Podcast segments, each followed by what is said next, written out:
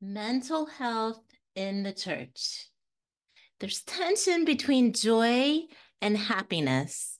Joy is purely because of Jesus. Happiness, these are habits, these are mental health hygiene habits that we are building. How do you explain this? As pastors embark on the journey of shepherding a congregation, the nuanced relationship between the joy found in the Lord and the pursuit of happiness becomes a pivotal conversation. Now, people have said happiness is worldly, happiness is fleeting, it's all about joy. Okay, and happiness is about mental health. So, as Christians, we're not going to dismiss mental or physical health. We are taught from a very young age to take care of our bodies. Uh, even in school, I remember being taught the food groups and how to eat, and we had phys ed. What about mental health? What about emotions? What about taking care of ourselves in that realm? We're not comfortable with our emotions. And as comfortable as we are with our bodies and going to the gym and working out and talking about that culture, we need to be when it comes to mental health. It's equal. It's equally as natural. It's equally part of our flesh. And it doesn't diminish the joy of the Lord. The joy of the Lord is from our spirit being. We are a spirit, we have a soul, we live in this body. And as long as we're on this earthly realm, it's a fallen world. And we need to build muscle in our mental health hygiene. We need to take care of ourselves. So when I'm teaching mental health habits, that's what I'm talking about. What's going to help us regulate our emotions, to feel them, to talk about them, and to land on happy? That, as well as a well taken care of body, will help us with our spiritual journey. Have you ever not felt like reading the word? Eh, so stressed. What do you do? Did you sit there and read the Bible or did you stream? And I am not judging because I am not one to judge, but I'm trying to get a point across. If you reached out to your Bible and you praised Jesus, then you are flowing and you have the joy and you probably have really good mental and physical health because it all flows together. And you're in a good place because not everybody around us understands this and they're struggling. And just to say, okay, go read the Bible, they're not going to. They can't, they can't just sit there and read passage after passage. Uh, it, it takes some prompting. It takes some spoon feeding. That's the ultimate right there. You have it you're in the self actualization mode. Um, and a lot of people are in basic needs. They're struggling to put food on the table. They're struggling to pay their rent or mortgage. They're struggling with that car payment. And that's what's on their mind. And they're working all day. And even in ministry, it's like a job. You go to work and you have that routine. And yes, there are natural cares and they're very important. And so we and we have conflict with people and we get hurt. And yes, the word of God, it's our basis. Scripture, that that takes care of everything. And we also want to have a balanced diet for our soul and our body. So that's how you explain it. So there's a gap between the concept of the joy anchored in the Lord and independent of circumstances. Joy is joy. And the cultivation of happiness as a habit and mental health skill. So God is always joyful. That's the fruit of his spirit. And when we obey him, he's sad. And when we or when we obey him, he's happy. And when we disobey him, he's sad. He has emotions.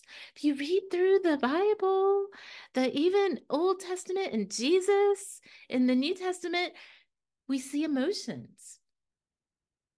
The essence of Nehemiah 8:10 declaring, "Don't be dejected and sad, for the joy of the Lord is your strength." Underscores the foundational truth that divine joy is a source of unwavering strength. It emphasizes the joy rooted in the unchanging nature of God, transcending the ebb and flow of life circumstances.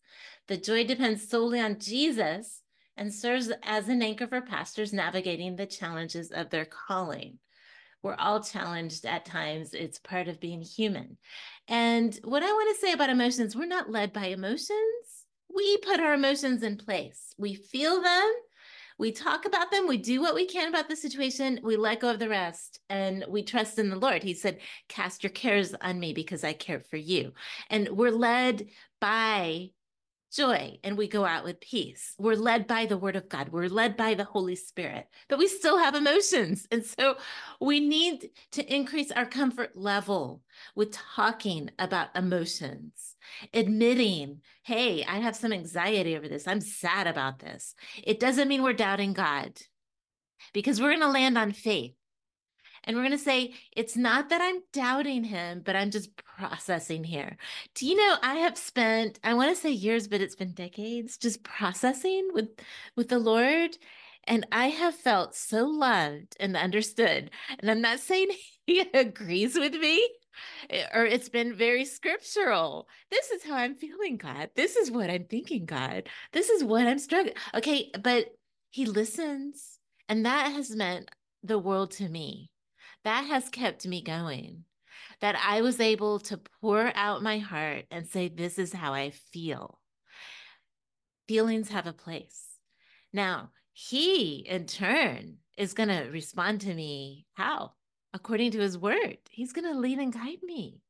But just that catharsis, just getting it out as a human being, you know, Jesus wept. Jesus had emotions. He did not let that guide him or dominate him though. Just like we're not to let our body dominate us. We we got really good teaching about that in in the church and in the world. We've gotten great teaching about the body and how to put the body under. And it doesn't mean deny emotions. Um, it doesn't mean neglect the body. It means nurture and take care and do everything we can in the natural there's tension between divine joy and happiness as a habit. Happiness habits, we're introducing it, a set of skills designed to fortify the mind and cultivate joy. These habits, akin to a spiritual toolkit, empower pastors to navigate the challenges of their calling with resilience and grace, and to teach the congregation how to do so. Similar to drawing on physical resources in time of need, cultivating mental resources becomes indispensable. These resources, encapsulated in the forms of happiness habits, are not mere luxuries, but rather essential tools for maintaining emotional equilibrium and finding support when it's needed most. I also want to say, you know, as much as I've heard in the church, and this is probably decades ago, but I've heard it recently against psychology that it was secular. Psychology is the study of human behavior, just like medicine is the study of the body. It has its place, it does not take the place of God. Science has become um, culturally something different than what it is. So we we have those notions every time we hear science. Science isn't good. Science is fantastic. God created science. But culturally, we've seen some things and we've had experiences, especially since 2020 where we're questioning science and what is the fact and we're being fact checked. And so I want to just say when you hear that word, think of when you hear the word meditate and what's happened in the current culture with the word meditate. What do you think of? It goes to a new age. Ooh, we shouldn't meditate.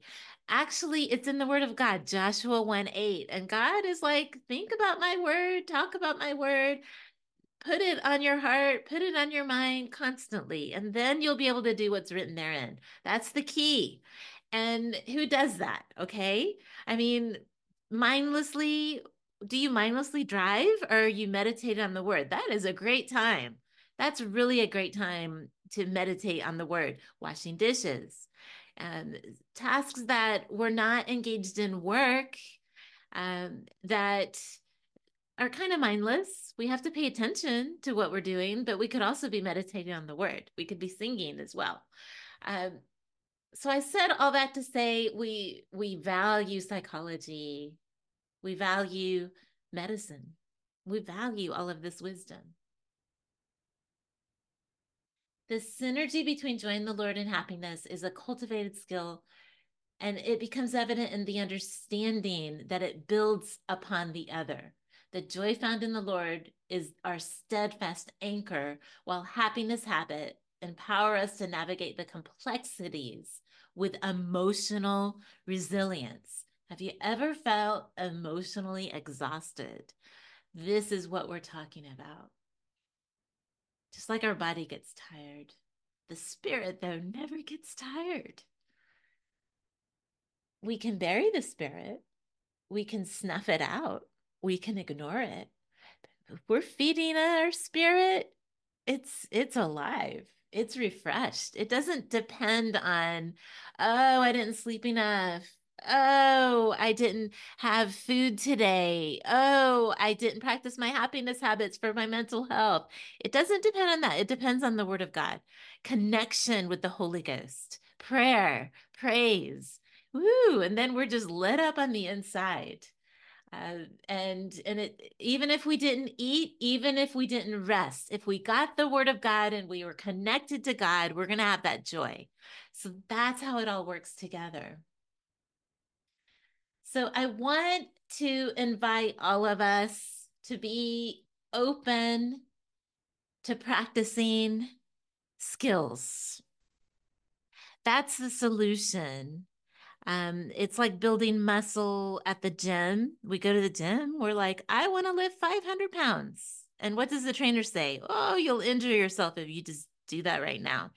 So we have to start building slowly. We start at a really low weight and we do reps. And we don't just do reps, we repeat them. We put the weight down and then pick it back up and do another set. We might do three sets of 10 reps. And then we come back in two days and we repeat. And we come back in two days and we repeat. Then the trainer says, Oh, you're ready for the next level. That's how it is. Uh, so, we're talking about our mental health and happiness habits. Um, there's a whole column in the Knoxville Happiness Coalition of the Life Skills for Leadership newsletter and it talks about happiness habits and how to build them. There's also a YouTube channel, Happiness Habits. You can find videos and the podcast. The podcast is um, also the same material, and you can listen to that and just practice. And some of it may seem silly, like, why am I writing a letter to my future self? Why am I practicing gratitude? Um, this feels, and just think about where's your thought going there? Because really, are you listening to the culture of the day? Are you compromising faith by doing any of those things? We want to get rid of the, con- the preconceived biases that we have, um, that we've been taught, and really look at it. There's nothing wrong with that. Write a letter to my future self, set a goal. All of that is good. So, Father, in Jesus' name, help us and guide us, teach us. You are the teacher, you are the guide, and we depend on you. And we thank and we praise you, spirit, soul, and body, that we live and move and have our being in you. In Jesus' name.